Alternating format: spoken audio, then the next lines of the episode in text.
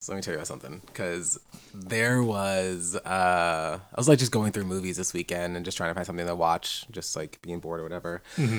And so I started. We almost watched The Matrix, and then I was like, The Matrix was like was good, but The Matrix Reloaded was like awesome. Do you remember The Matrix? Is that the second one? The second one. Okay, yeah, because Yeah. the third one was the letdown for people. Yeah, no. So, and I didn't realize that they were let out in the same year. Did you know that? Like, The Oh no, I Matrix- had no clue. The Matrix Reloaded came out in like May 2003, and then The Matrix Revolutions came out in October 2003. See, I was like in fifth and sixth grade at the time, so I know my mom would not let me watch those. Right. I remember it was a big deal even getting to go see The Matrix, Mm-hmm. um, or The Matrix Reloaded. And it was just like a fantastic movie in general. Because Matrix, again, it was just kind of like this is a cool concept, and they had like these cool things going on, and this guy that can like stop time. Um, but then the Reloaded, it was like the scene on the highway when the trucks crash together. It was um, Neo's flying all these different places, and the Oracle, and it was just like, yo, this is such a crazy movie. This is so awesome. Um, so anyway, so it was just a fantastic movie. And then I started looking around and realizing that The Matrix has like a lot of black people. Like, Yeah, it does. And like it's just and like people in like really important roles, not just like kind of random person, but it was like people in very important roles that had a lot of things to do with the plot line. Mm-hmm. Um, were all black in the Matrix. Like besides Neo and Trinity, like every other important role was like a black person. I guess Mr. Anderson, No, But- Mr. Anderson, it was Neo. You mean Mr. Smith? I think. Mr. Smith. Yeah, Yeah. Agent Smith. Yeah. Um, but like I was just like looking around like, yo, wait a second. And I realized that like so Morpheus, obviously black, right? Naomi, who was Jada Pinkett Smith, um or Jada Pinkett Smith was Na- Naomi. She was black. Both her old interest and her new interest, as far as like love interest, were both black. Ballard, who was like one of the chief uh, soldiers in Zion, black guy. Commander Locke, um, who was over in um, what's it called? Like kind of on like the Zion side, like letting people in and stuff like that. He was black. Mauser, played by Christopher Kirby, black. The Zion controller, black. Cass, who was uh oh no, sorry. Cass, who was yes, she was black, but Link, um, the guy that like you know Flew the ship and like got them in and out of the Matrix. another black guy. His Mm-hmm. wife, his kids, all black. The Oracle, the freaking Oracle that knows everything about the entire universe, black. Like, Something what? about the Oracle is I don't know which movie it was. It was either after the first or the second, but the original Oracle died, like in real life, so they Oh, had to yeah? replace her with someone else. Oh, I think oh it- wait, I think it was. I think it was between the second and the third. Because I remember the third one. like, yeah, they talked about how she got like a different body. Right. Like that was their write off for. Mm-hmm. Oh, our actress died, so we had to get someone else to play her. Yeah, yeah. Um, And then I believe, uh, what was it like? Whatever was the important thing that they had to protect that was throughout the second one that ended up being the one that rewrote the Matrix at the end of the third. Mm-hmm. Right. I believe she was Latinx. Yes. Mm-hmm. Yeah. It was just like, yo, like this is this is Black Panther before Black Panther was Black Panther. Kinda. No, no, let me tell you why. No, no, no, no, no, no, no, no. no. I, I know why you want to, but I got a good reason why it's not. Okay. Well, this is the reason I'm saying why it should be because this is this is what would have made a difference if Will Smith had taken the role of Neo like mm-hmm. he was supposed to. Mm-hmm. Then, I saw the video. exactly, he would have been Neo. Um, Jada Pinkett Smith would have been Trinity and whatever whoever the white woman that played Trinity was in like the actual Matrix, she would have played Jada Pinkett Smith's role and would have just been kind of like a side character or whatever. But had an all black cast, black, you know, whatever it was, um, main character who was the one. They're all fighting like the agent of like the government system that's all old white guys. Like this this is this is the original Black Panther. But it's not. Keep going. Because the main character and the guy who saved the day is a white man. Yeah, but what I'm saying is that like it could have been. But it's not. Okay, but it's still closer There, than you realize. There's a lot of black people that were included in the making of it in the same way that Black Panther was. Yeah. But as and- far as premise for it goes, no. Because Black Panther was black people saving the day, Yes. Yes. where there was one white guy that helped. Right. Whereas in this, it's you got a white guy that's saving the day and a white woman that's also like there as being like the secondary in saving the day. Mm-hmm. It's still white people being the saviors. It is, but there's still just more black people than I imagined inside the Matrix. When I first watched Matrix, I didn't think it was like this is like a black ass movie. I was just kind of like, this is a cool movie, you know, cool concept or whatever. But then when you watch it again and you're looking for the black people, they're everywhere. Mhm. Except for in the Matrix, it's mostly white people. Yes, but in like the real life, the people that actually survived, the people that know what's really going on, that's fighting like the corrupt system of the Matrix, black people. Isn't that just because black people are more woke than white people? More woke. That's that was the criteria for how to get out the Matrix. Mhm. Because you had to wake up out of the Matrix.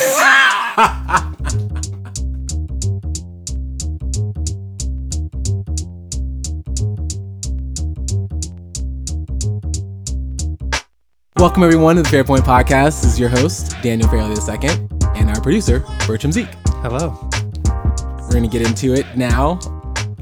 Well, first, let's talk like social media and email. That's what I was gonna do. to. I was Okay. gonna get it. I thought, I thought you were saying let's get into into it now. I was like, let's get into the topics. No, no. The topics are our social media. Huh. it's not, but okay. uh, you can follow us on Instagram at the Fairpoint Podcast, as well as Twitter, the Fairpoint Pod. Um, oh, and email us at the Fairpoint Podcast at gmail.com. And if you want to find all the platforms that you can listen to us on, which you should hit subscribe or whatever button it is on the sites. Yeah, do it. Honestly. Yes. Yes, because then you'll be able to get this episode when it comes out, these episodes when they come out. And that will be on Spotify, Apple, Google Play, Stitcher, YouTube, and our host site, which is Castos. Boom. Yeah. Rolling right That into was the it. fastest we've ever done the intro. Yes. Thanks for not messing up. Come on. it's just like high energy. Drop. Okay, so uh, first, I don't know, state of affairs, if you will. Um, state of affairs is the state of emergency. yeah, exactly. Um, so Trump did end up signing the what I'm looking for is government funding bill. There we go. Um, with a caveat that he was going to also declare a state of emergency to get the border wall funding that he had been asking for, which is just really annoying and stupid. Because again, there are like literally hundreds of thousands, if not millions, of people that have been affected by 35 days of the government being shut down, and you literally took less money than the original amount that was offered to you for border wall funding, and you still didn't get what you wanted, and you declared a state of emergency that you know you're going to get sued for, mm-hmm. anyways. So, anyways, so yeah, so let's, let's I'm just gonna go just read through some things. Um, so the state of emergency in general was tweeted out, at least like the the pre-declaration of state of emergency was tweeted out by Sarah frickin' Sanders using the Notes app. Now, if you're unfamiliar, the Notes app is what I'm using to scroll on right now on my iPhone as I'm reading off some of the things that are involved in our podcast. You know, it's like a general like, hey, take some notes. I need to remember to get bananas today. Um, and yet, this is what the most sophisticated system of press and media in the entire nation, really the world, that has to offer. Just like they decided, this is how I want to release this information. I want to hmm. screenshot a notes app quoting myself Not like any letter that has like the header of not like the White House official press Yeah. release, anything that you know is guaranteed to get you news because you have contracts with all the news stations. You literally went onto your phone, screenshotted a notes app, which is the same thing that's been used by Ariana Grande for licking a donut. Mm-hmm. Use a notes app to apologize for that. Kendall Jenner for putting out offensive T-shirts. Logan Paul when he made that weird video about seeing a dead person inside the Japanese uh, suicide, Suicide forest. forest. like all of this like th- this is like the celebrity apologize app plus groceries. Like that's what it's being used for. Like when we say the word like ios press release it's a joke. It's like a, this is mm-hmm. really stupid and this is what celebrities use to apologize for offensive stuff that they've done mm-hmm. and you and the white house freaking press corps like the white house, press office decided that this is what you wanted to use to declare a national state of emergency. It reminds me of that video that came out of who was it Jim Acosta uh-huh. at that press meeting where they're like she shared this video of like him chopping the intern's arm where it was like like bad quality. Like it might have been edited. It might have just been like the quality was downgraded to the point that it looks like it was more it was like, harsh than it was. weirdly like sped up and like the chop part but like slowed down beforehand. It was like some yeah and, stuff. and she like retweeted it from some outside s- source when she's Yeah. like literally works in the White House has access to the actual footage of it the and it's just like footage yeah and it's just like no i'm gonna retweet it from the source because it looks like this way it's just like this is the most unofficial way that you could do this And from what you said, like this is the uh, celebrity apology app, Yeah. notes app. Like that just goes back to the fact that we hired a celebrity. We didn't hire a president. We didn't hire somebody fit for the job. We hired a celebrity. That's so very true. Oh, and we're recording this on President's Day, and uh, that does Oh. not go to Trump. I did. Honestly, I don't realize think. I don't think it should go to many presidents. I know. Someone said 44 out of 45. I was like, mm, we should maybe scale that number down some. yeah, I think I think at most I can give ten. right. I mean, like, you really got to start, you know, like, going through some history. Like we always talk about how FDR is great, but we don't know his stances on racism because we don't talk about it. But Jim Crow was happening during that time. you know, there's some questions. Yes. Um, and then, okay, so going back to this freaking notes app. So the part that really bugs me, so I'm just a person that notices everything, is that did you notice that like when you whenever you try to like screenshot on your iPhone, right? It'll come up, it'll screenshot, and then it now goes into the corners like a small part. You can then if you click on that, as you try to like the the default pen or whatever it is that you use to like edit the app mm-hmm. um is like the actual little marker right? So like mm-hmm. if you press the screen like just to tap it to like basically make sure that you're clicking on the screen mm-hmm. that's what leaves like a little dot there and what you have to do is you press undo and then you have to go click into crop and then crop it down yeah, to like take out your battery power percentage, who your provider is, what time. Exactly. But they didn't do that. They just left the dot there from the from the mistake that they made when they freaking cropped a notes app to declare a national state of emergency. And so like you're even being like unprofessional in like the most unprofessional way. Mm-hmm.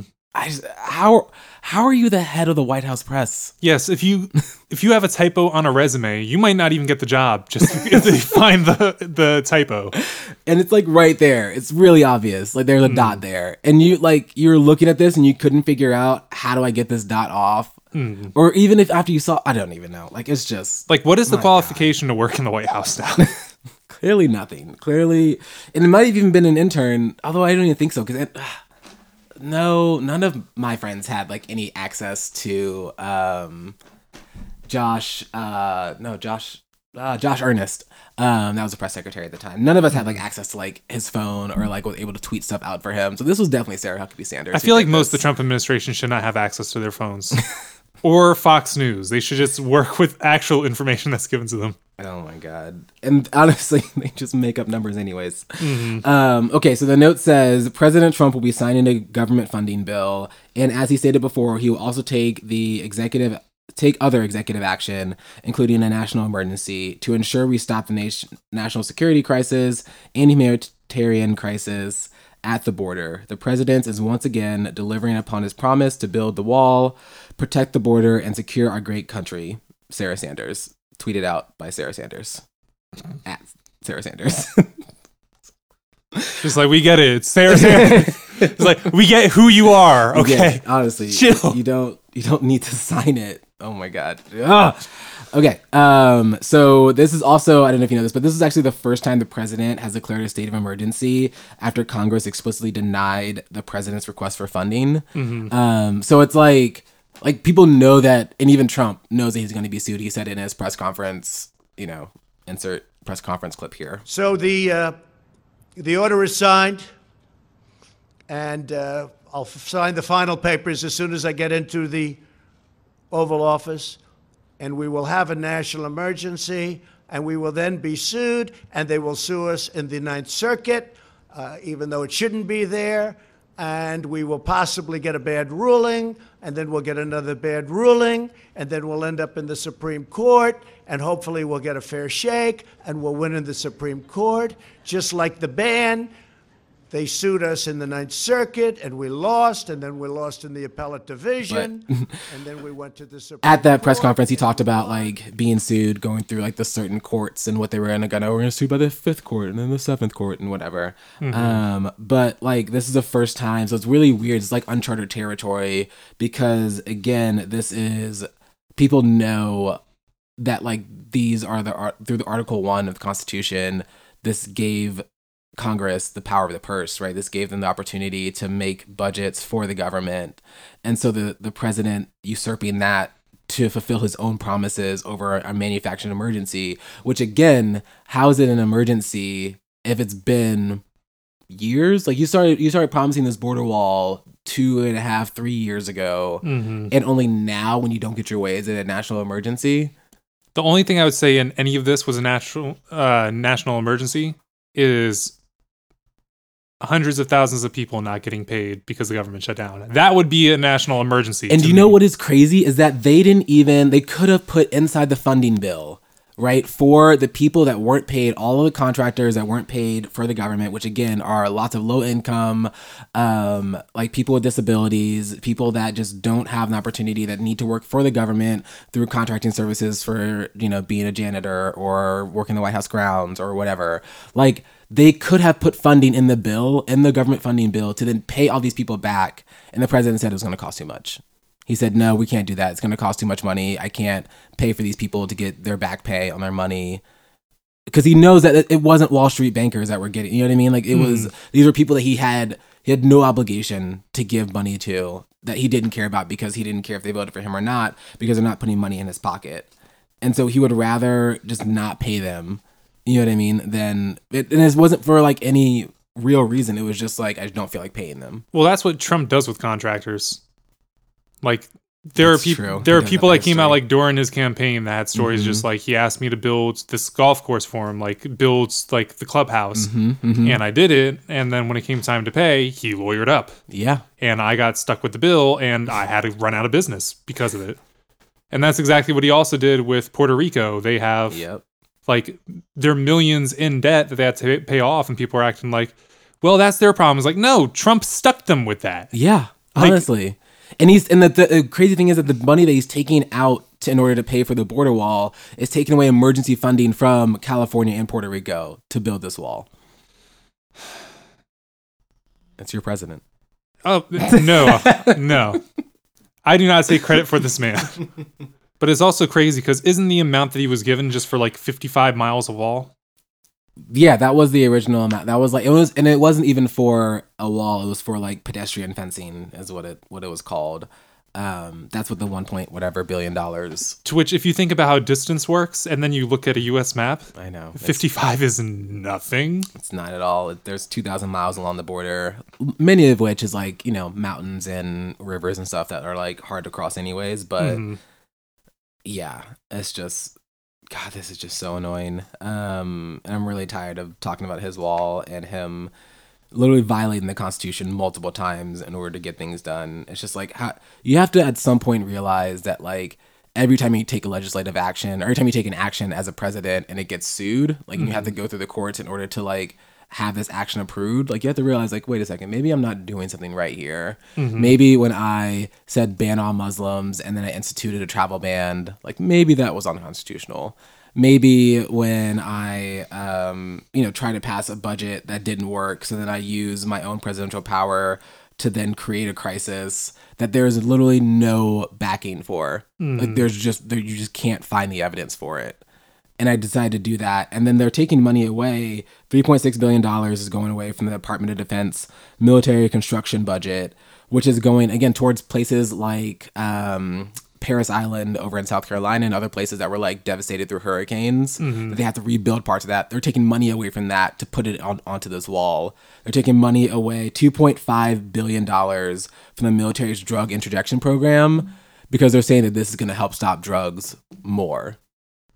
Yeah, no, no, definitely not. No, because drug cartel members are gonna like have drugs in their hand, just big old, you know, Get to the wall. drug- oh, got to the wall, man. Looks like you can't make it.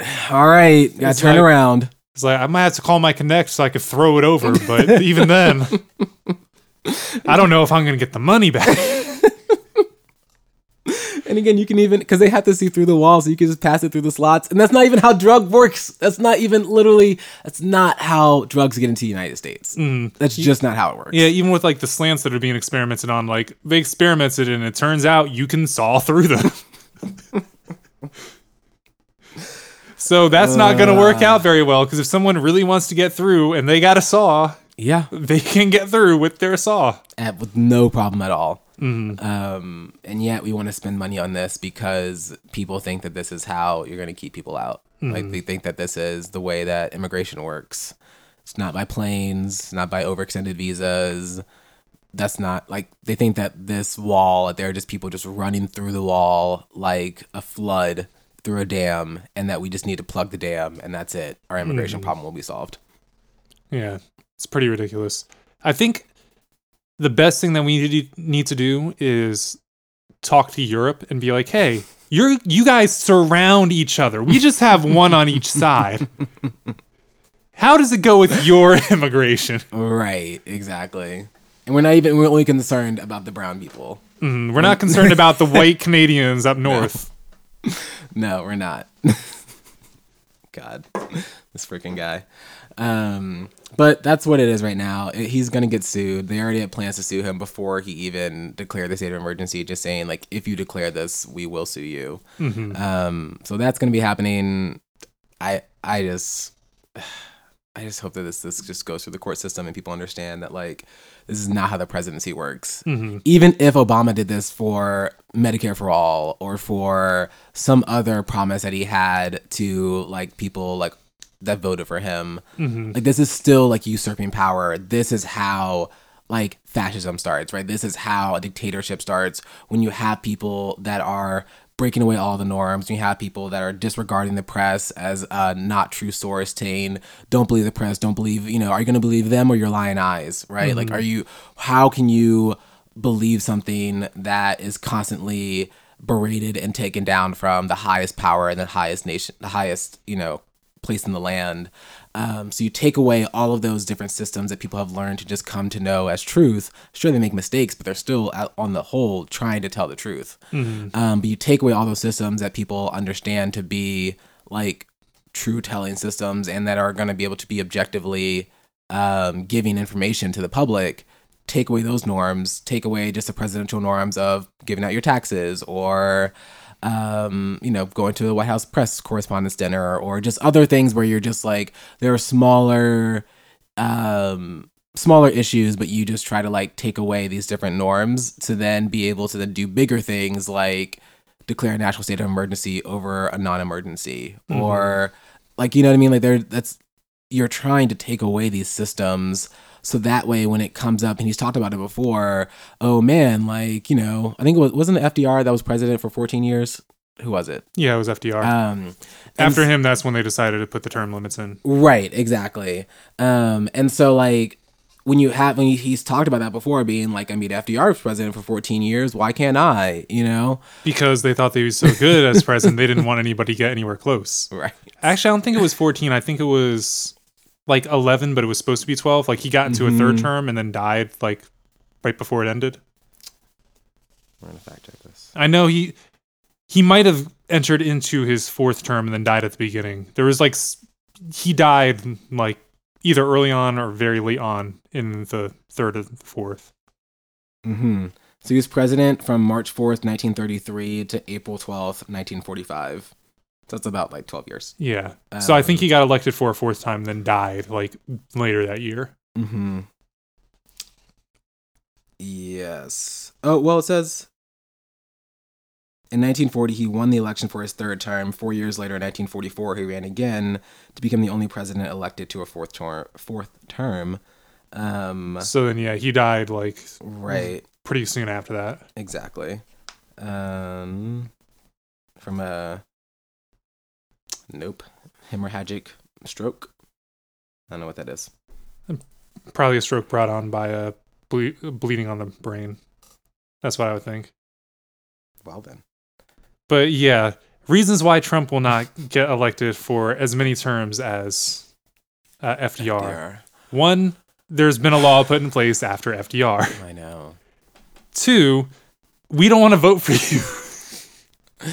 and yet you have people i mean like people will i've heard this a lot and i'm like starting to understand more and more about why having someone like howard schultz would be detrimental and like would help Trump, trump's chances in order to get elected Oh yeah, he's the guy that's running like independent. That's the Starbucks. yes howard schultz is a guy that's running uh, he was a former starbucks ceo that's like toying with running for president he said that he won't run for president if the government elects, uh, not the government, if the Democratic Party elects a centrist candidate, then he won't run for president, which is what he's trying to be. He's trying to be this like so- socially liberal, fiscal conservative guy that's not really putting out like conservative policies. He's more just like taking down the Democratic Party and taking down Democratic candidates, talking bad about the New Deal, talking bad about Medicare for all, saying it's going to cost too much.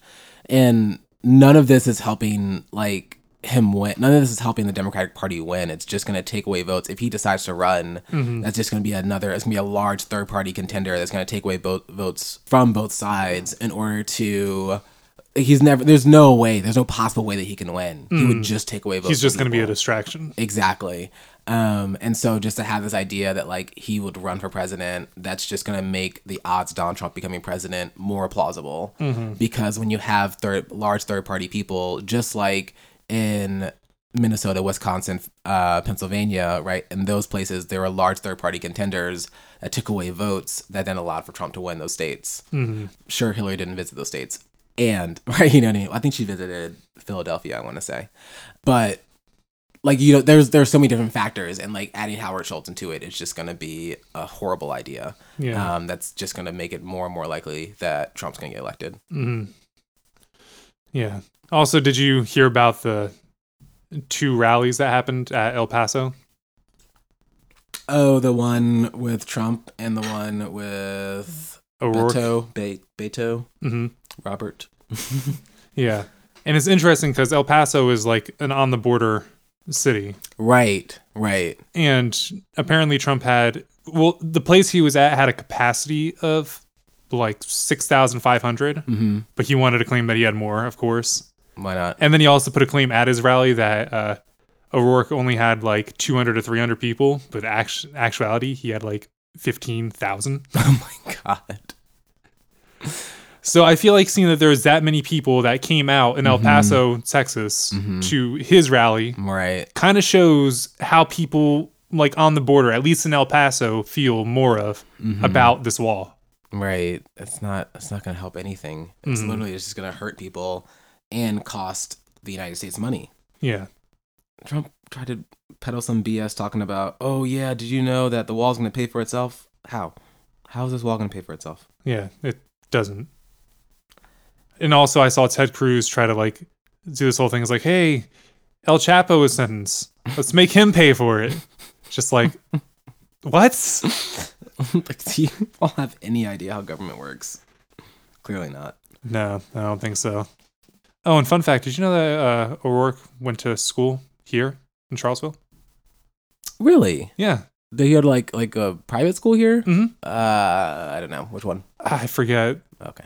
There was some school here in Charlottesville where it was he went to school, and he actually went by Robert during that time to try and not stand out as much, and that's when he realized he still stood out anyway, like he just didn't fit in.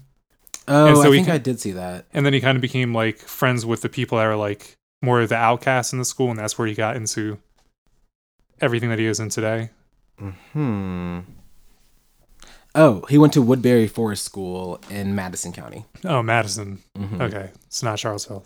No, but it was close. Mm-hmm. Um, yeah, and that's where it talks about him going by Beto, which is so his family gave him the nickname Beto, uh, a common Spanish nickname for names for first names ending in Berto, uh, initially to distinguish him from his namesake for his grandfather. Interesting. Yeah. Um, cool. So So, you want to talk about uh copyright with dances? yeah, let's do it. All right, so for a little backstory, there's this game out there called Fortnite. And Fortnite has a lot of what's called emotes, which are often dances. So you have all these different dances that happen, and they originate from somewhere. And there's been a complaint that people that created these dances have not been getting their recognition. Right. Like uh, Bobby Shmurda. Bobby Schmurders wasn't in there. I thought, well, who's the guy that? Oh, never mind. I'm thinking not about Bobby Shmurda. I'm thinking of the Milly Rock guy. Yeah, two Milly. Two Milly. Yeah. I know rappers. See, I know that you're a big fan of Chance, and Chance was actually a very vocal person about, hey, give recognition. You're just taking from black culture like has been din- done forever. hmm Because the one thing that was with it was Two Milly liked having his dance in the game, the Milly Rock, Right. But the thing about it was they completely changed the name to Swipe It Exactly. and not giving him his recognition. Like he didn't actually even care about getting any type of money from it. Mm. He was just like, "Hey, can I get my recognition? Because that's my dance." Mm-hmm. Right. And so, because they was just listed as Swipe and he wasn't getting his recognition, he decided to sue Epic Games, the creator of Fortnite. Mm. Did he won that, right? No, Oh, okay. I actually haven't heard anything about what happened with that. Mm. But there has been th- other people that have come up. One is Alfonso Ribeiro, who is known as Carlton Banks from Fresh Prince of Bel Air. The Carlton dance, which he is famous for, is in the game, and it's listed as Fresh is the name of it. That's a little. That's kind of funny. 'Cause Yeah. you, you go back from you know from people like not having anything to do with like whatever swipe it is, like not having anything to do with uh Two Milly. Yeah. And then you have like fresh from the Fresh Prince, Prince of Bel Air. Yeah. Then you have other people like uh, Backpack Kid, who's known as whose real name is Russell Horning, and he has this move called flossing that he became famous for, where you just swing your fists back and forth. I still can't do it. I can't either, I've tried so hard. My little brother tried to teach me and it, it didn't work. and it's literally in the game as flossing. But he's like, "Can I get money for this though?" Because he claims ownership of it. And then you also have a few other people. One is Jon Heder, who plays Napoleon Dynamite. He- the dance that he did at the end of Napoleon Dynamite is in the game, and it's called Groove Jam. Hmm. Uh, Donald uh, Faison, who played the character of uh, Chris Turk on Scrubs, his dance is in there. Mm-hmm. And then there's also one other notable one uh, known as Orange Justice, which is done by somebody that's just known as the Orange Shirt Kid. Okay. What does the Orange Justice one look like? Uh, that's basically where it's like flipping back and forth while bending down. Oh. so that's referred to as Orange Justice. that one I can do. I did not know it was called Orange Justice though. So out of all the people I just named, four people have sued Epic Games. Mm-hmm. One being Two Milly for recognition, one being Alfonso Ribeiro wanting to get paid from the Carlton dance, one from Backpack Kid for wanting to get paid from it, and then Orange Shirt Kid's mother wanting to get paid for Orange Justice. Mm. And so far, well, one that can instantly be thrown out is the Orange Shirt Kids, Orange Justice, Okay.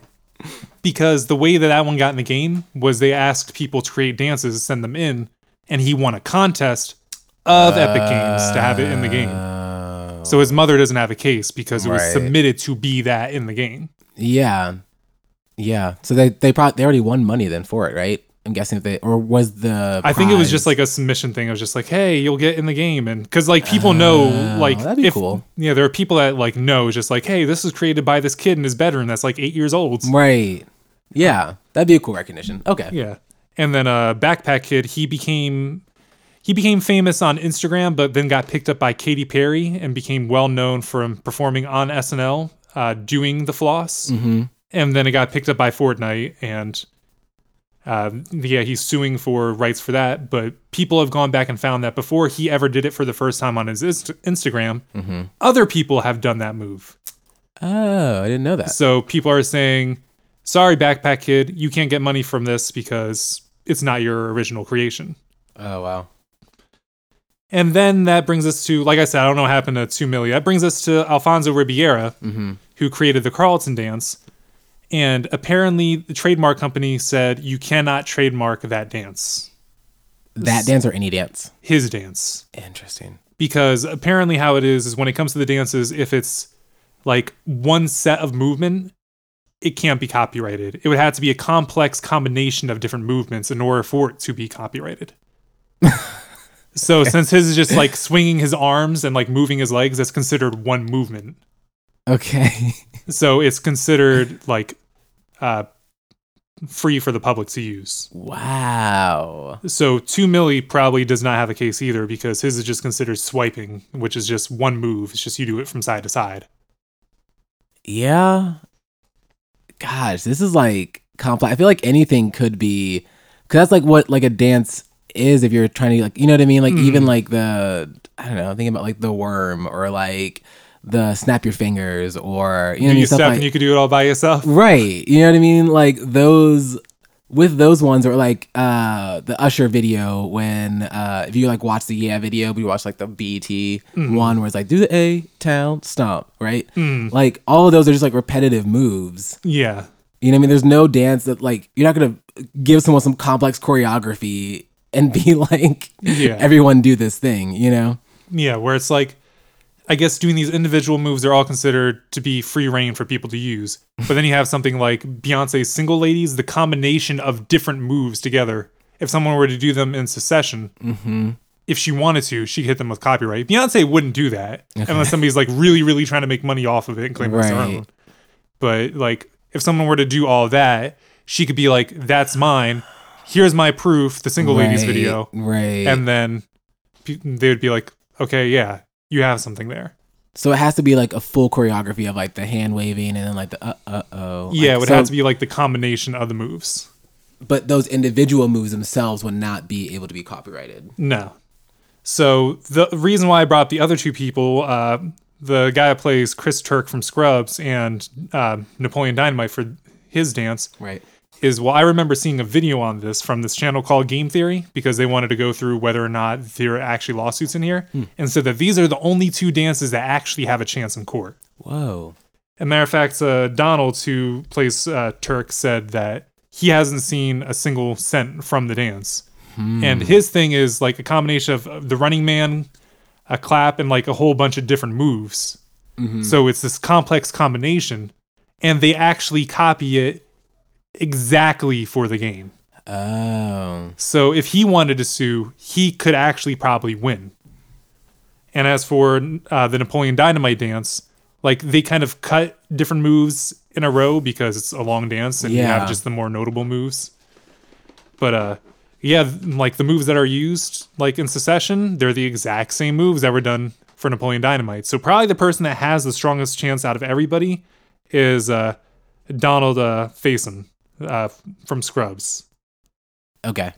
So if he wanted to sue, he probably actually would have a chance. But everybody else, because it comes down to, except for Napoleon Dynamite, with everybody else, it comes down to like one set of movement. Mm. They wouldn't have a chance. I really don't like copyright law. Yeah. There's like a lot of things that's just like too complex and things that just make things more difficult than they need to be. Right, exactly. And and I get like it's kind of hard. I mean, like you have to have some standards, I guess, or some line that needs to be drawn in order for people to understand that this is this is able to be copyrighted and this is not. But sometimes I feel like the lines are pretty arbitrary. Like uh there's a a rapper that came out with a song this past year. I think his name is Juice WRLD. He came out he came out with a song called Lucid Dreams. Okay. and it was he actually got sued by Sting because it sampled the song called "The Shape of My Heart" by Sting, and he didn't know about that. He just got the beat from a producer, Right. and so Sting sued and won to the point that he gets eighty percent of the royalties because it it samples his song like directly. Mm-hmm. To which people, some people got rather upset about that, but that's part of copyright law where it is you used my song, you didn't give me recognition, you didn't talk to me about using royalties, Okay. so you don't like have the right to say this is your song and you get all the royalties. Like, where's my cut? Matter of fact, uh, for if you know, you know, um, the person that ends up being done on this, she got a nomination for a Grammy because she was put down as a writer for the song uh, "The Story of OJ" by Jay Z. oh, because she is strange fruit. Mm-hmm. Right. Oh no, no, not Strange Oh, Fruit. Four Women. Four Women is the name of the song that was used. Okay. Okay. She does do strange fruit as well. But Yeah, for yeah, women yeah. is the one. Okay. Right. Yeah, Kanye did "Blood on the Leaves" using Strange Fruit. That's what it was. Mm. Okay. Um. So yeah, it's interesting because this person also is famous for doing a lot of covers of different songs. I guess I'll just drop the name down. It's it's, Right. it's Nina Simone. if you couldn't guess already. yeah. So like she's known very like very well for having doing Strange Fruit, who which was originally done by Billie Holiday. She's known pretty well for having done um, Feeling Good, which Michael Bublé has also done, Oh. but she is not the original like singer of that song either. Like she's known for having done a lot of covers. She's written some of her own work, but she's mm-hmm. also known for covers. Mm. But there's also recognition that needs to come with those covers having Yeah. been done. So you don't want somebody to just straight up steal your product and then monopolize off of it. Right. And so is that like that again I guess goes into different parts of copyright law as far as doing covers and that being different. So it's, do you still have to like people do acoustic covers all the time. So with that, do you still need to say because they'll name them the same thing, right? So that way people Yeah. know like, oh, this is an acoustic cover of. God, remember when people did, um, oh God, Beyonce's song when they was it just like, was it Lemonade? It was the song when it was like, uh, you mix that Negro with that Creole, get a Texas Bama. Oh yeah, yeah, yeah, yeah. yeah. Um, Why can't I remember the song? My friends are gonna formation. formation and they did like covers of that right Mm-hmm. um so then do you have to like say like in somewhere in your artistry that this was song was originally written by I don't know, it probably wasn't written by Beyonce, but like was written by you know. It was like it's, Performed by Beyonce Yeah, or it's like the publish the publishing is owned by like Beyonce or whatever. Yeah. okay. So I feel like yeah, that's it. And also, it comes down to a matter of if you're trying to monetize it. So you don't want somebody completely performing your song, monetizing it, and then you don't Mm-hmm. see anything for it. Yeah. Like for example, it is with uh, our past few episodes with the drop for "If You Know You Know," Mm-hmm. even though it's like three seconds. Like it, YouTube still recognizes that this is a song by Pusha T, Mm-hmm. and we get a copyright warning where it's not. We don't get in any trouble, but we get told there could be ads that get run on the video, Mm-hmm. and money that could be made off this video will go towards Pusha T. Oh, that's totally fine. Yeah, because we're not really expecting money anyway. We would like to get money, but we're not expecting any No. but yeah, it comes down to this whole complex thing, and I really don't like it. Like the whole copyright thing. Like I remember Taylor Swift tried to make it so that if anybody used her music on like YouTube, like it would instantly get struck down. I remember this. And this was this also during the time when she took all her stuff off Spotify and other Yeah. streaming websites. Yeah. And she also uh, tried to trademark the term "shake it off." Okay. Yeah, You can have it. but it's just like an interesting thing, like looking at how copyright and all this different stuff works, and it's complex, doesn't work very well. Like there's a lot of holes in it. Right. and it's something that I definitely have a problem with a lot of times because like I do hip hop, which hip hop includes a lot of sampling, and then I also do YouTube, which you use background music. And I'll have a lot of videos that just get flagged for the copyright warning, be like, hey, this belongs to someone else. You might get ads run on your video, mm-hmm. and the money made from it will go to this other person. It's just like, well, what about what I do? Because this is music in the background. Their music is just mm. a dro- like a setting. It's not mm-hmm. the actual content. Whereas if somebody were to make like a whole compilation of Carmelo Anthony highlights to uh, "Murder to Excellence" by Jay Z and Kanye, that would be another thing. I'm saying that because I've actually seen it. Oh, okay. I gotcha. Yeah, it's like if you're trying to just take what someone else did and then say it's your own and then make money off of it, that's of course a problem. Right. But if you're taking something and you're using it in a different way, mm-hmm. and then you're also giving credit to that person, mm-hmm. I feel like it shouldn't be as big a problem. And if there is monetization done on it, like having an open discussion about who like gets how much of what. Mm.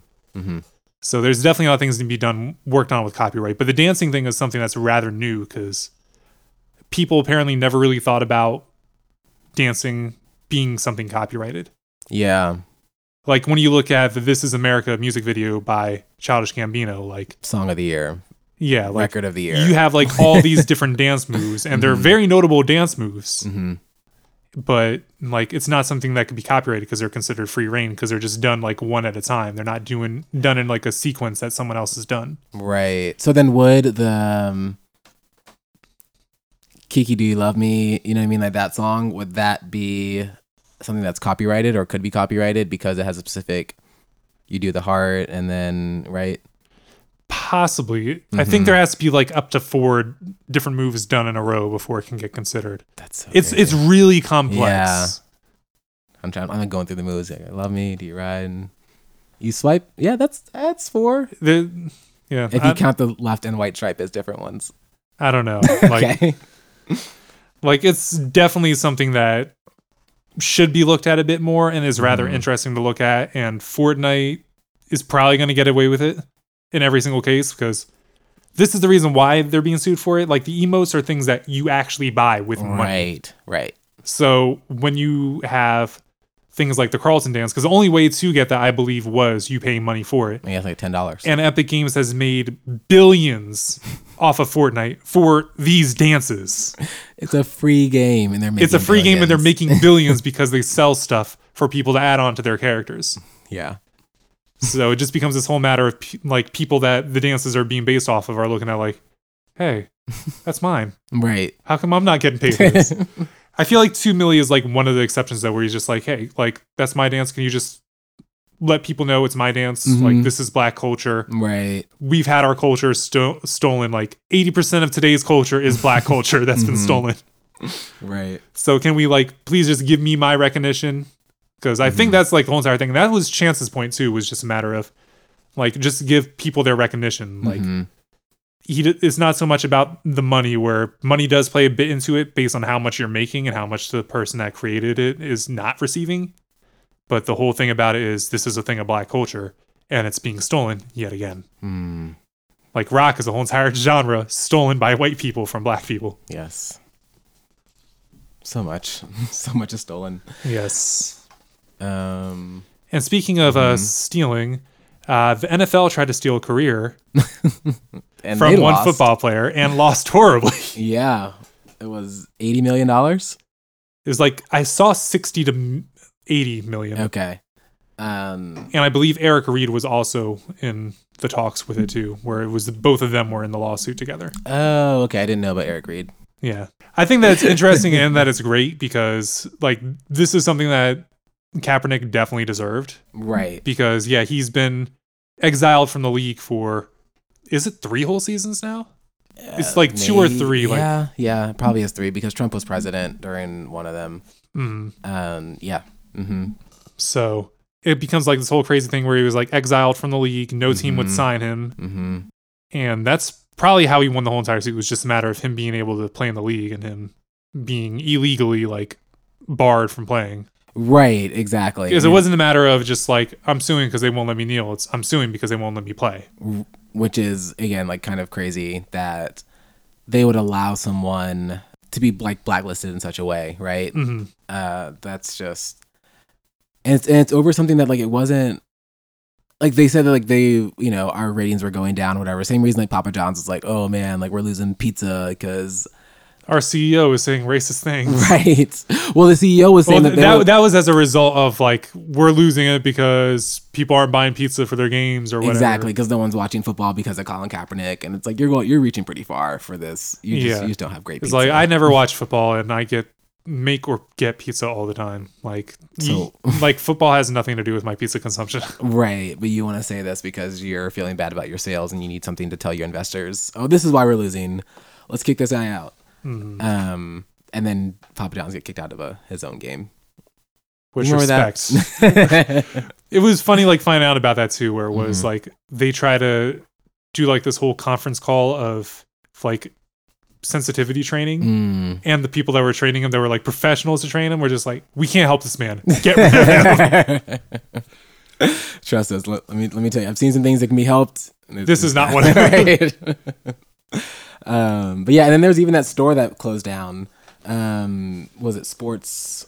Sports store. It was called uh, Primetime Sports. Mm-hmm. Um, that closed down. It was in Colorado Springs because they refused to sell Nike stores. Or sorry, because, refused to sell because of Nike the whole products. Kaepernick ad with Nike. Right, exactly. And he like went through like put up all these posters about like, you know, pictures of veterans and we stand for the flag and this, that, and the third.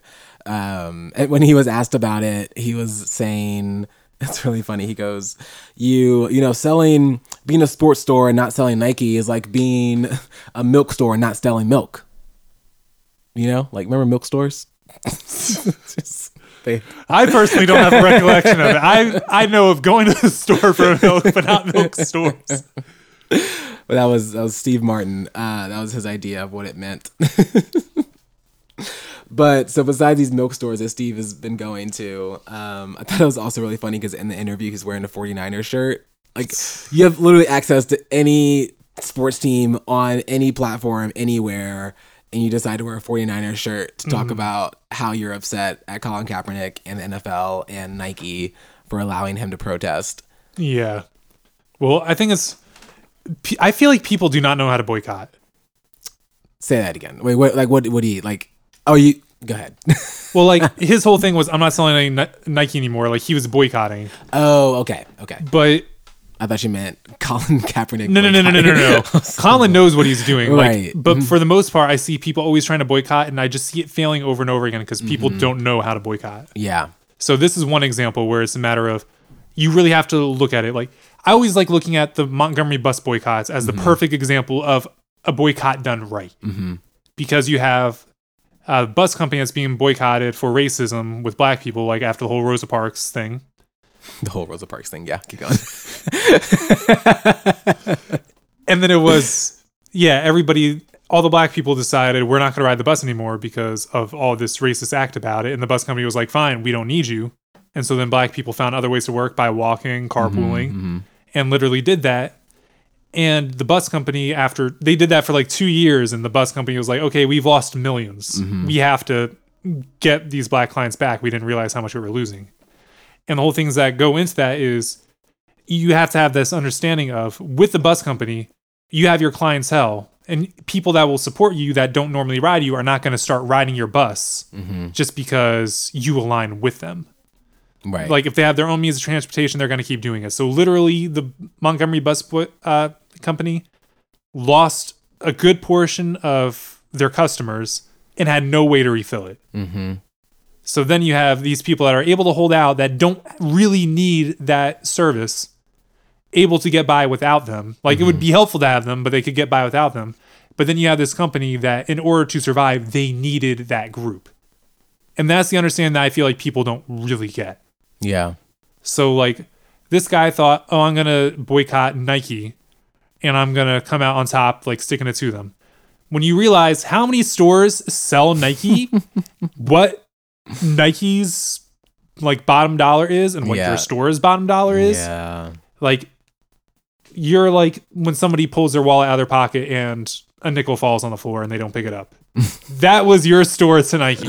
Honestly. Whereas you disregarding Nike, you basically just slashed your sales in half and Oh, said yeah. and said, I'm gonna try and work without this, but Mm-hmm. your store cannot work without it. Exactly. And then not only that, but you then lost, like, you didn't just lose jobs for yourself because he was like a year away from retirement. He also lost jobs for everyone that worked for him. Like all the people that were working in like cashiers and, you know, distributors and whatever, like lost them jobs because of his own stance. Yeah. Sounds pretty Trumpian. Just saying. Yeah, it's pretty egotistical. Right. But yeah, then it also comes down to like just a few other examples of boycotts, like the Starbucks boycott. They're always gonna have people are gonna be like, Well, I support Starbucks in retaliation because that's something that people go out of their way of to get all the yeah. time. Yeah. Oh, Like yeah. if they lose like a certain clientele and other people are like, Well, I want to support them, they're gonna go do that. Mm-hmm.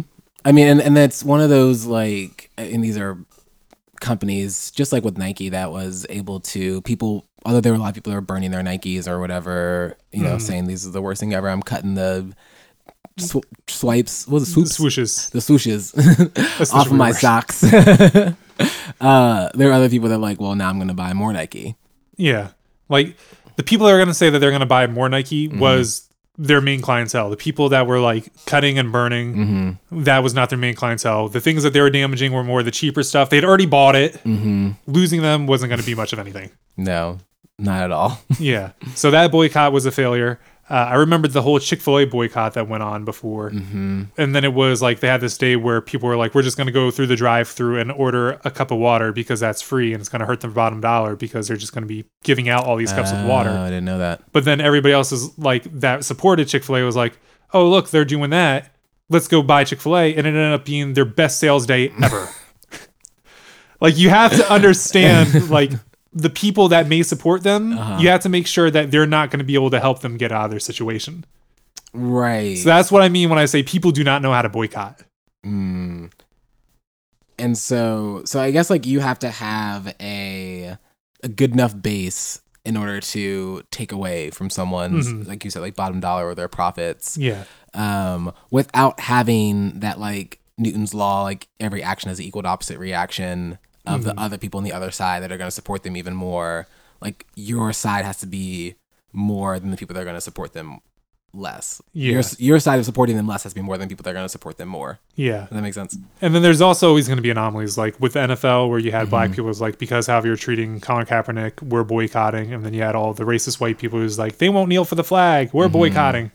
And like, it was like one of those strange anomalies where you had two different groups that were saying they were going to boycott. Right. And it did hurt the NFL. Like, they still had plenty of viewership, but it did hurt Mm-hmm. the NFL. But it was, there were two separate groups that were basically against each other, both boycotting the same business. yeah. So that's definitely one of those anomalies where, like, the NFL probably could have done, fine if they aligned with just one group. That's true. But because they were so indecisive about it, both groups were like, nah, you're not getting our dollar. And it actually hurt them. Yeah. That was the probably like one of the few times where someone will boycott and they don't have much of a great way to do it where it still works out. I mean, what what I think it really comes down to is that like people enjoy people that like take a stance. You know what I mm-hmm. mean? Even in the way that many people like on like my personal beliefs of hating Donald Trump and like all of his policies and things like that. Like he is still able to like galvanize people in a way that like oh I'm taking a stance. This is what I believe in, and there's mm-hmm. something that's like I don't know, drawing like people are people are drawn to that. Yeah. Right. In the same way that I think that like when you have someone that's so moderate or so centrist, um, that's just kind of like I agree with everyone, everyone's right. You know? Or I don't really agree with anybody. Like, Right. Everybody's wrong. Exactly. Like those people are not going to get as many votes as people that are very hard-lined and understanding. That's why I think that there's some more. That's why Alexandria Ocasio Cortez is someone that people are really drawn to because it's like, no, like this is who I am. I'm a democratic socialist, and I believe in Medicare for all and the Green New Deal and sustainable energy. Um, I'm not someone that's like gonna try to do some Medicare for some people and then like Democrats will come to the table already compromised, halfway meeting with Republicans, and Republicans will be all the way to the far right, and then the Democrats will then just move their position further right, as opposed to coming into the position totally to the left and then compromising to somewhere in the middle. Yeah. You know, you need people that are the extremes. You need people that are the centrists. Mm-hmm. Like, I feel like president wise, you need somebody that's more central, Mm-hmm. but not because of this matter of I agree with everybody or I don't agree with anybody, but more of a matter of I see both sides. Mm-hmm. So that, like, that's, you definitely need a good amount of those people, but then you also need the people that can speak to them and be like, give a good argument, like, really give some people something to think about. Right, and I mean that's that's a part of arguing, right? When you do, let's say, I don't know, a competition for like mock trial or something like that, like you are, you have to argue both sides in order mm-hmm. to know what the person's going to argue against you. You Yeah. know, like if you're doing a trial and it's you know one person murdered another person, and you have to figure out who did it. Like being able to argue both sides and understand the complexities of both sides is going to be much better for you in the long run and much better for your case personally whichever side you, you end up arguing because you're able to understand what the other person's thinking but believing that like both people can be right you know that doesn't help anyone Yeah, when you have like a really good lawyer that Mm-hmm. you're like paying, it's not just a public defender that's just gonna like pass you through. right Like they will literally ask you about everything to try and Mm-hmm. get every bit of information. And the only time they will not ask you any type of information is if it's something that you really, really should keep quiet that they should not even know. Because if they're on record knowing it, it Mm-hmm. can be troublesome. But they're always going to try and figure out what can be held against you. They will ask every single question. yeah And then when it comes down to if it's something really bad, that's when they'll be like, stop. Mm-hmm. Don't let me know. Because if I know, that's a problem. right and then i'll have to like report it um in order to be an ethical lawyer Mm. big ups to Kaepernick for winning that case. Right. Matter of fact, like I'd always been wondering about getting like his stuff that was supposed to come out with Nike and everything. Mm-hmm. So I like finally looked into. Like I saw Tyler Perry had posted that he got a Kaepernick teamless jersey, and I was just kind of like, "That's dope. I want to get something like that." Yeah, and then I like looked into it, and it was that was something that was on his website personally, and they apparently sold out in four hours. oh my god And the shipments for like the rest of them aren't going to be coming out until like October fourth. wow And then I like looked at Nike to see any stuff they had. Mm-hmm. They're completely sold out of their Kaepernick stuff. wow So obviously, them like being like, "Yeah, we support Kaepernick" was mm-hmm. great for their bottom dollar because people are like, "Oh yeah, us too we want Kaepernick stuff. we want it right now." Man, that's cool. It's, it's like it's like a status symbol too. Like I've seen people like wearing like Kaepernick jerseys. You're just kind of like word. Mm. Like you're saying something when you wear a Kaepernick jersey. You know Yeah. I mean? You're not saying I support the 49ers or whatever. You're saying like I support this person. Yeah, like when Jay Z last performed on SNL, he mm-hmm. report he performed a song. I think it was "Bam," and it was he was wearing a like teamless Kaepernick jersey. Mm-hmm. Like, and this was like before the NFL asked him to even do the halftime mm. show, and before he said no. Right. Exactly. So you gotta love that solidarity. Mm-hmm. Ooh, I wonder what do you think about like sorry, going back into boycotts, about like Childish Gambino boycotting the Grammys and then winning all four Grammys for all the four things This Is America was nominated for. I think it's hilarious.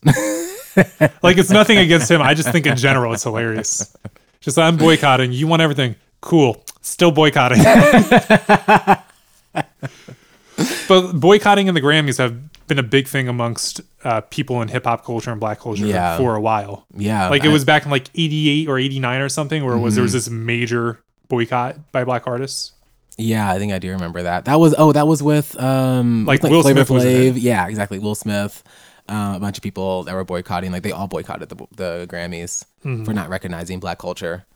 Um, Yeah, Jay Z boycotted it for a while too. I think Kanye boycotted it for a while, even after he had gotten 21 Grammys. Before he had the superstar family. right.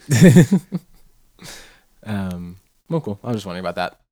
Yeah, But- I, I think it's it's pretty dope. And I also did notice that uh, only one person, uh, Childish Gambino's producer, was the only person that gave a shout out to Twenty One Savage Uh, during his time being detained by ICE. Mm, Whereas like it was apparently like Post Malone performed a song that 21 Savage was on and 21 Savage's part played and Post Malone said nothing about 21 Savage. friggin' Post Malone. Yeah, so I heard people get like really mad about it. It's like he's on your song, he's detained by ICE and you can't give him a shout out about like free 21 or anything like that. God. Yeah, it's well, he's trash, anyways. Yeah, I never bothered listening to him. Not even White Iverson. I didn't really care. um. All right. All right, It's so time for if you know, you know. yes, You know. It is now time for If you know, you know. I try to say that as close to Pusha T, and I'm still gonna cut it out. Not very good. So yeah, when I was looking at the past two people I've done for if you know you know, you see that they have like this big climax moment like in their lives that go towards the civil rights movement. Like Fannie Lou Hamer had the uh, speech that she gave at the 1964 National Democratic Convention or Democratic National Convention. I said those words wrong. And uh, Bobby Seale had his whole being bound and gagged in court. And I started to think, should the next person I do really be the next person I do? Because they didn't have like this entire huge moment that's like notable for people like that. Mm, But there was like an, it was definitely an overview of her life because that's definitely something that's big during the time that all these people were alive. But then I thought, that's not nec- just having one big black struggle is not what black history is about. Like when you look at George Washington Carver, we know him as the person that created all these different uses with the peanut. So Right. it doesn't have to be like this whole matter of look at this black struggle. This is black history. Black history is just mm. what black people have contributed and what black people have done. Mm-hmm. So then I felt very justified in my choice of who I was doing for this week's If You Know, You Know. And that person is the one and only, the most influential Nina Simone. for wanting to be free. I just just wanted you to know. oh, Oh,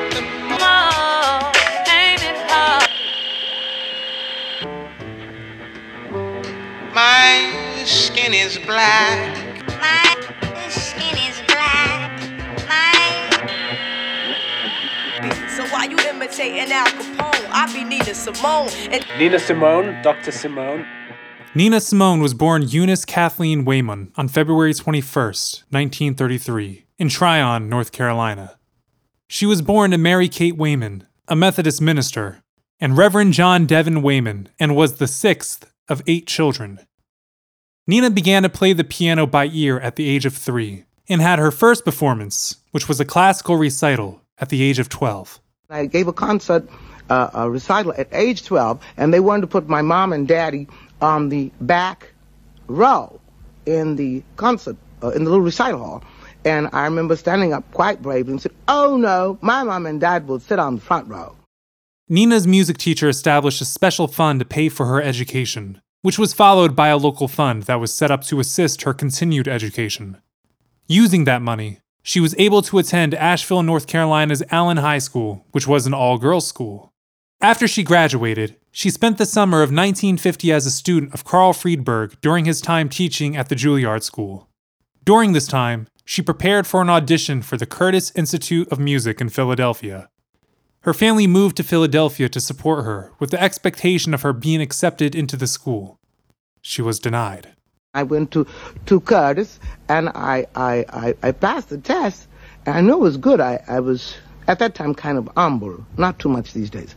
But, um, and I didn't understand it. I was playing uh, Czerny, Czerny and Liszt and Rachmaninoff and Bach, and I knew it was good. And uh, but I and we made records, but I, I didn't understand why I didn't get that scholarship for for for for, for, for anything. And um, there were people around me who knew about my talent as well, and they said, Nina, it's because you are black. And I I that shocked me, and I didn't take the time to let it sink in. I said, well, I just go where I can make some money to help my parents who had moved from North Carolina to Philadelphia at that time to be with me as I studied. Even after being rejected by the Curtis Institute, Nina took private piano lessons with a professor at Curtis named Vladimir Solokov. She never reapplied for Curtis. To fund her private lessons and help support her family that moved with her, Nina took jobs as a photographer's assistant, a piano accompanist at Arlene Smith's vocal studio, and taught piano from her home. Her most notable job came in the form as a lounge pianist in Atlantic City named Midtown Bar and Grill. The owner of the bar insisted she sing while she played and would increase her pay to do so. In 1954, she decided to create her stage name to hide the fact that she was playing the devil's music, as her mother referred to it, at a bar. Nina came from a nickname she was given by a boyfriend, and Simone came from a French actress named Simone Signoret. In 1958, she recorded her first and only Billboard Top 20 in the US, which was a cover of George Gershwin's I Loves You Porgy. Her debut album, Little Girl Blues, followed soon after under Bethlehem Records. She sold her rights outright for the album for $3,000, losing more than $1 million total in royalties. After the success of her first album, Nina signed a contract with Colpix Records, who gave her total creative control on all of her work as part of the contract deal. She recorded many studio and live albums within this deal. Nina was rather indifferent about her recording contract and held that attitude towards the recording industry for a majority of her career. In 1964, Nina changed record distribution from Colpix, which was an American company, to Philips Records, which was a Dutch company. On her first album with the new company, she began to address racial inequality in the United States for the first time in her recording career with the song Mississippi Goddam. The song was in response to the 1963 events of the murder of Medgar Evers and the Birmingham church bombing that killed four young black girls. Oh, but this whole country is full of lies. You all gonna die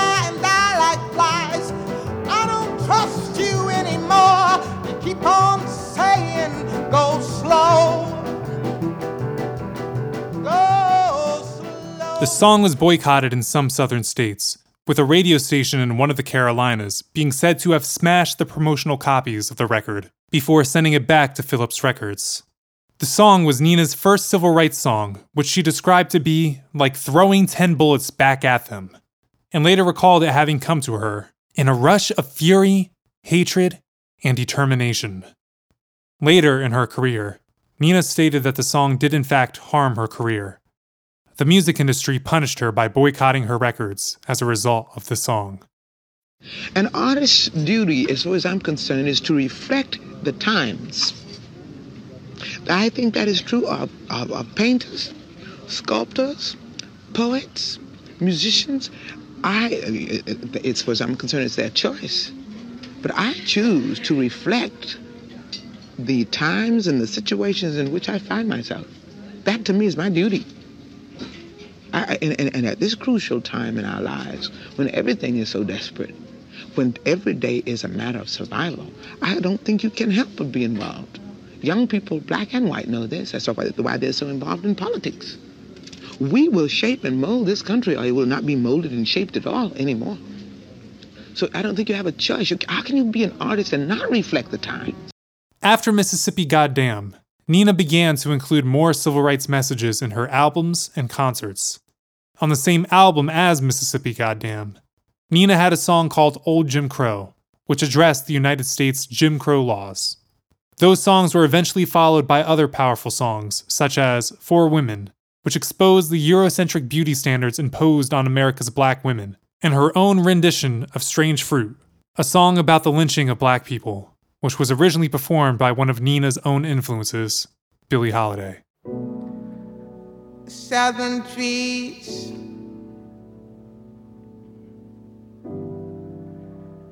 Barren, strange fruit.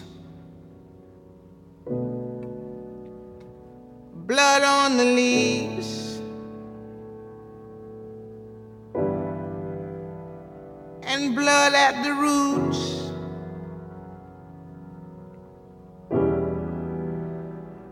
Black bodies swinging in the southern breeze.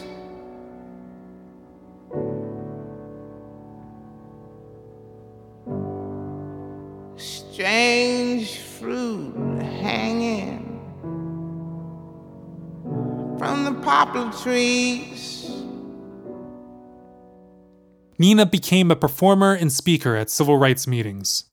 She supported black nationalism, and like her neighbor in Mount Vernon, New York, Malcolm X, was a supporter of violent revolution rather than King's nonviolent approach. She wished African Americans could use armed combat to form a separate state, but wrote in her autobiography that she regarded all races as equal. To me, we are the most beautiful creatures in the whole world, black people. I mean, and I mean that in every every sense, uh, outside and inside. And to me, we have a culture that uh, is surpassed by, by, by, by no other civilization, but we don't know anything about it. So again, I think I've said this before in the same interview, I think uh, at some time before, my, my job is to somehow make them curious enough or persuade them by hook or crook to get more aware of themselves and where they came from and what they are into and what is already there and just to bring it out. This is what compels me to compel them. And I will do it by whatever means necessary. In 1970, Nina left the United States for Barbados, expecting her then husband and manager, Andrew Stroud, to communicate with her when it was time for her to return and perform again. Stroud took Nina's sudden disappearance and her wedding ring that she left behind as wanting a divorce. When Nina did return to the United States, she learned that she had a warrant for her arrest for unpaid taxes. She refused to pay the taxes as a protest of the US's involvement in the Vietnam War. She returned to Barbados to evade authorities. In the 1980s, Nina was diagnosed with bipolar disorder. She was well known for her temper and outbursts. Some examples of her outbursts include firing a gun at a record company executive that she accused of stealing royalties, shooting and wounding her neighbor's son with an air gun after his laughter disrupted her concentration, pointing a gun at a shoe store cashier to force them to take back a pair of sandals she had worn, and ripping a payphone out of the wall when refused a royalty payment for helping another artist with a song. Supposedly, she had been on medication for a condition since the mid 1960s, with only those close to her knowing about it. In 1993, Nina moved to southern France where she spent the rest of her years. She suffered from breast cancer for many years. Nina passed away in her sleep on April 1, 2003, at the age of 70. She was cremated and had her ashes scattered across several African countries. Two days before her death, Nina learned she was to be awarded an honorary degree by the Curtis Institute of Music that had originally refused her. Nina had four Grammy Award nominations, with two during her lifetime. In the two instances, Nina lost to Aretha Franklin. Nina's third nomination, after her death, came from Aretha Franklin doing a cover of Nina's own, Young, Gifted, and Black, and resulted in a win. Her fourth nomination came from the Best Rap Song category in 2018. She was listed as a writer on Jay Z's The Story of OJ for sample use of Nina's song, Four Women. In 2018, Nina Simone was inducted into the Rock and Roll Hall of Fame, with Mary J. Blige giving the induction speech, and Lauryn Hill and Andra Day singing tribute, backed by The Roots. Nina Simone's influence set a tone musically for the civil rights movement and extended still into the present day. From the artists inspired by her, to the artists that have covered her, to the hip hop producers who have sampled her work, as well as movie soundtracks. Nina Simone's influence has not faded, not even after her death. When I die, my people, uh, when I go, you see, I'm gonna know that I left something for them to build on. And that is my reward. You got yours, your money, your parents, and your easy living. My folks got nothing and they need inspiration 24 hours a day. That's why I'm here. So, yeah, that's. Or if you know, you know about Nina Simone. Wow. This. Thank you, Nina Simone. Yeah. And I really love that outro there. It was her performing for, I believe it was Morehouse College. Mm-hmm. She went there and gave like this little performance, and that was a speech that she gave. And it was the perfect way to end off that segment. Yeah. Wow, she's so powerful. That strange fruit always gets me. Oh, especially, uh, did you go see the The Birth of a Nation Nat Turner story movie in Mhm. theaters? Yeah. Like that one scene after the rebellion Right. fails, and then the song plays, and you actually see black bodies hanging from trees. Yeah. Like, I can't listen to that song without thinking of that scene because it's the accurate representation of that song. Exactly. Man, what an Mhm. artist. Yeah, she was a. She's recognized as someone that's been able to know how to really interpret other people's music very well. That's how she was able to take Strange Fruit and make it such a powerful thing. That's how she was able to take all these different songs and make them so powerful. Was people say that her interpretation of songs, like being able to fill it with that emotion, was amazing. I think is so amazing, and I think that a lot of black artists will bring that to the music that they do, right? That Oh, yeah, definitely. soul and that that thing that you can't can't teach someone to like experience pain in such a way that it, it comes out in your music in a palpable Mm. type of form. And is she's like a major inspiration for so many artists too. And a matter of fact, like Kanye has sampled her probably on every single one of his own projects, sampled Oh, her on uh, multiple other projects. Mhm. Like one notable one that I thought about throwing in the intro was Talib Kweli's "Get By," because that was sampling her yet again. Mm-hmm. And yeah, she was sampled like three times just for Jay Z's 444. Man, she's so cool. hmm All right. Thank you so much for listening, everyone. There you go. This has been the Fair Point Podcast. If you want to get in touch with us, like say you like the episode, give us some feedback, give us some topics you want us to talk about, you can reach us at our Instagram, the Fairpoint Podcast. You can reach us at Twitter at the Fairpoint Pod. And you can email us at the Fairpoint Podcast at gmail.com. And you can find us and subscribe to us on all of our different platforms of Spotify, Apple, Google Play, Stitcher, YouTube, and our host site Castos. Thank you so much for listening. Until next time. I know, but seriously, like subscribe. We have like Yeah. five subscribers and like over 200 listeners a week. Subscribe. Yeah. Like l- listen, like you'll you'll make sure that it falls into your drop boxes every single time that we come out with a new episode. So do It it. helps you. Do it. Just do it. Back to Colin Kaepernick. Just do it. Goodbye.